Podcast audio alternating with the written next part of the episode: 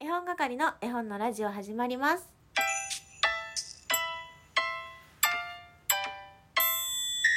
こんばんは絵本係のまこです今日はゼロがつく日ということでゲストをお迎えしておりますラジオの番組名は多分ずっとまとまらないけどごめんねと思って話すねからズーミーさんですこんばんはこんばんは。またズーミーって言っちゃ った。ズミさんです。こんばんは。だね。こんばんは。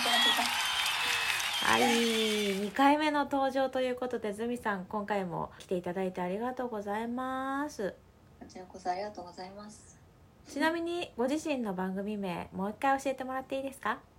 はい。長いんですよね。言いますね。はい。多分ずっとまとまらないけどごめんねと思いながら話すねです。かわいい。い可愛くないね。 や、このタイトルも私が読むのと、ズミさんが読むのとでは全然違いますよ。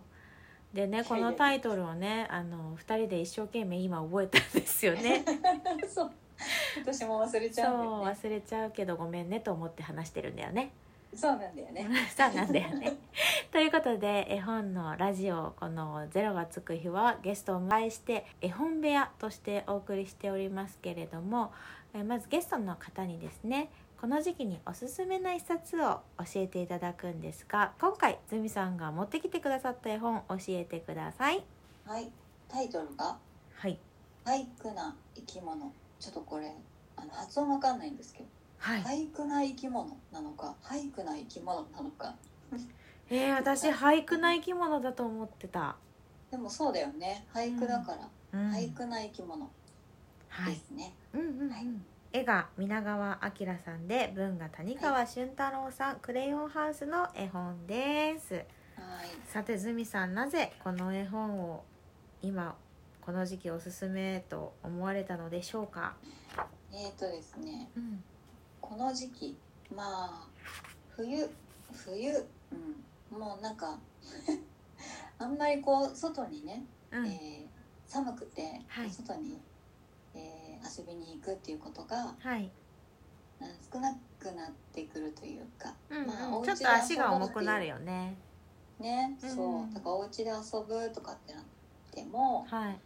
えーこう、楽しめるかなっていう、ああなるほどそういうことだったんですね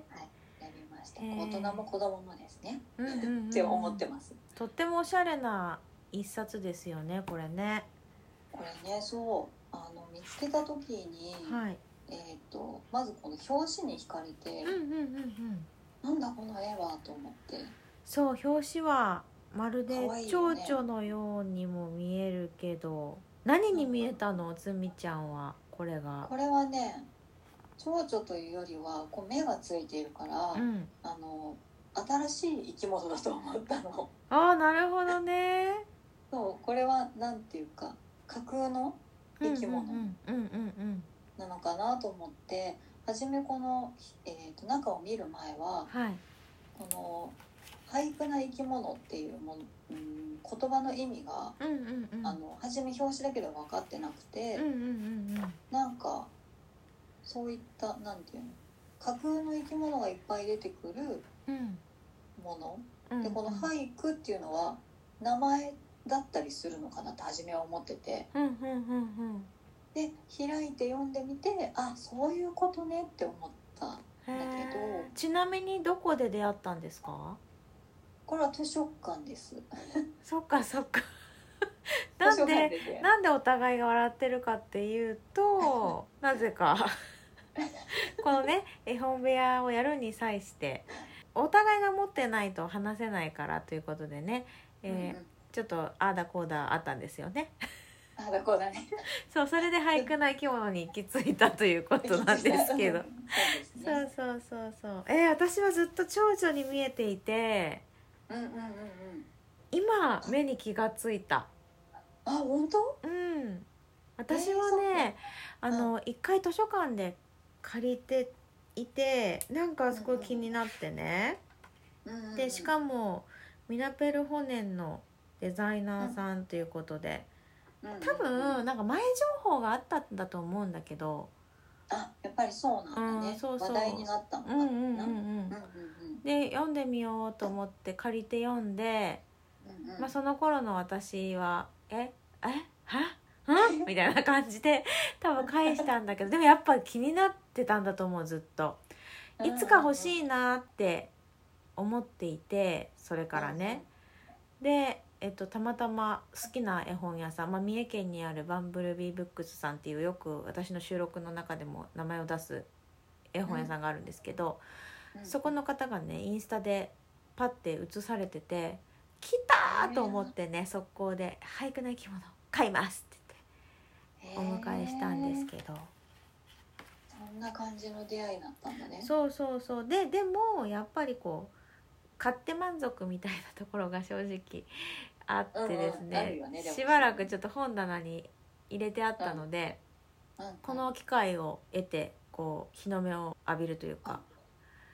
なんと改めてこう嬉一しい緒に楽しめてるなっていう感じはありますね。これは良かったですそうそうでなんかその表紙のその動物が中のねうんうん真ん中ぐらいに出てくるんですけど出てきますね全貌が明らかになっていますが象のようにも見えますが、うんうん多分まあ造風 の造さん風なまあなんだろうね妖精みたいな感じ、うん、うんうんうんうんなんか自由なうんうんうんあうのんはなんていうの自由すごい自由な、そうだ心よもね自由になるうん感じがするよね、そうだかららさこの絵を見てなんだろうんううんこれはって思ってる時点でうんうん普段からもたいんだなって思った、そうだねそうだね、うんすごく思いましたこのえー、とこのね中を開いてうんうんまだその文字のところは、うんうん、あの今話に出てきてないけども、うんうんえっ、とあれね五七五でうんあうのん書かれているそうだね俳句だからねなんだよね、うんそううんだからあの俳句な生き物なんだなっていうふうに分かったうんうんうんうんんだけども、うんこの俳句っていうこう言葉を聞くとうんちょっと硬いうんイメージが、もう私の中にはあったけど、うんうんこの絵本であの出てくるこの俳句の感じははいこれ自由以外の何物でもないよね。そうだね確かにあのわけのわからない言葉が羅列してあるようにも感じられるけどでもなんか さ、うん知ってる単語も入ってるじゃん、あるね入ってるねたまに入ってくるよね。そうそうそうんうんうそのわなんか不思議なバランスが癖になるというか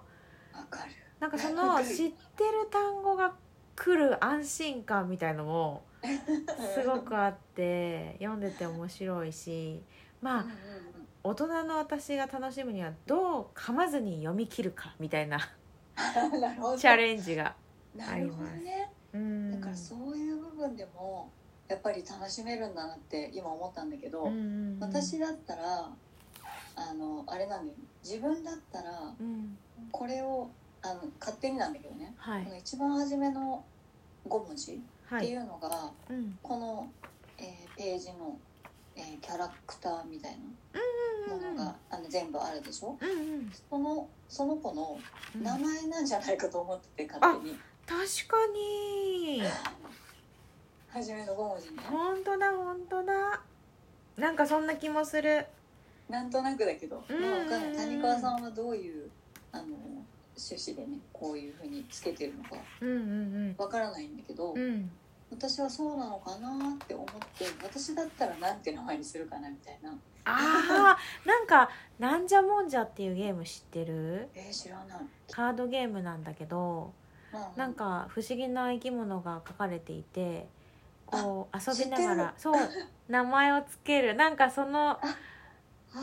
あそれと似てるなと思って今話聞いててそうだ見たことあるそういえばそのカードゲーうんうんうんうんムああ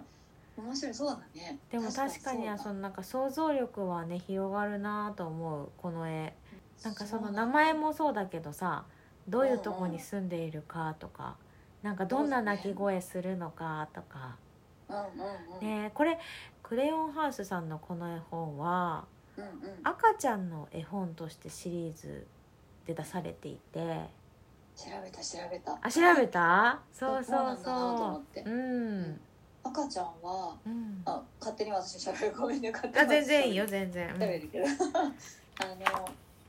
赤ちゃんってその赤ちゃんシリーズっていうことを知ってうんうんあの赤ちゃんに合わせたっていうよりはうんこの赤ちゃんの視点みたいなところで、うんえー書いてるっていうところもあるのかなってちょっと思ったんうだよんね。というわけで一部終わりますねはい、ごめん ねそう続きはまた第二部ではい、お願いし ますごめんねよろしくお願いしますごい唐突でごめんねでは一回切ります、じゃあ第二部もよろしくお願いしますお願いします。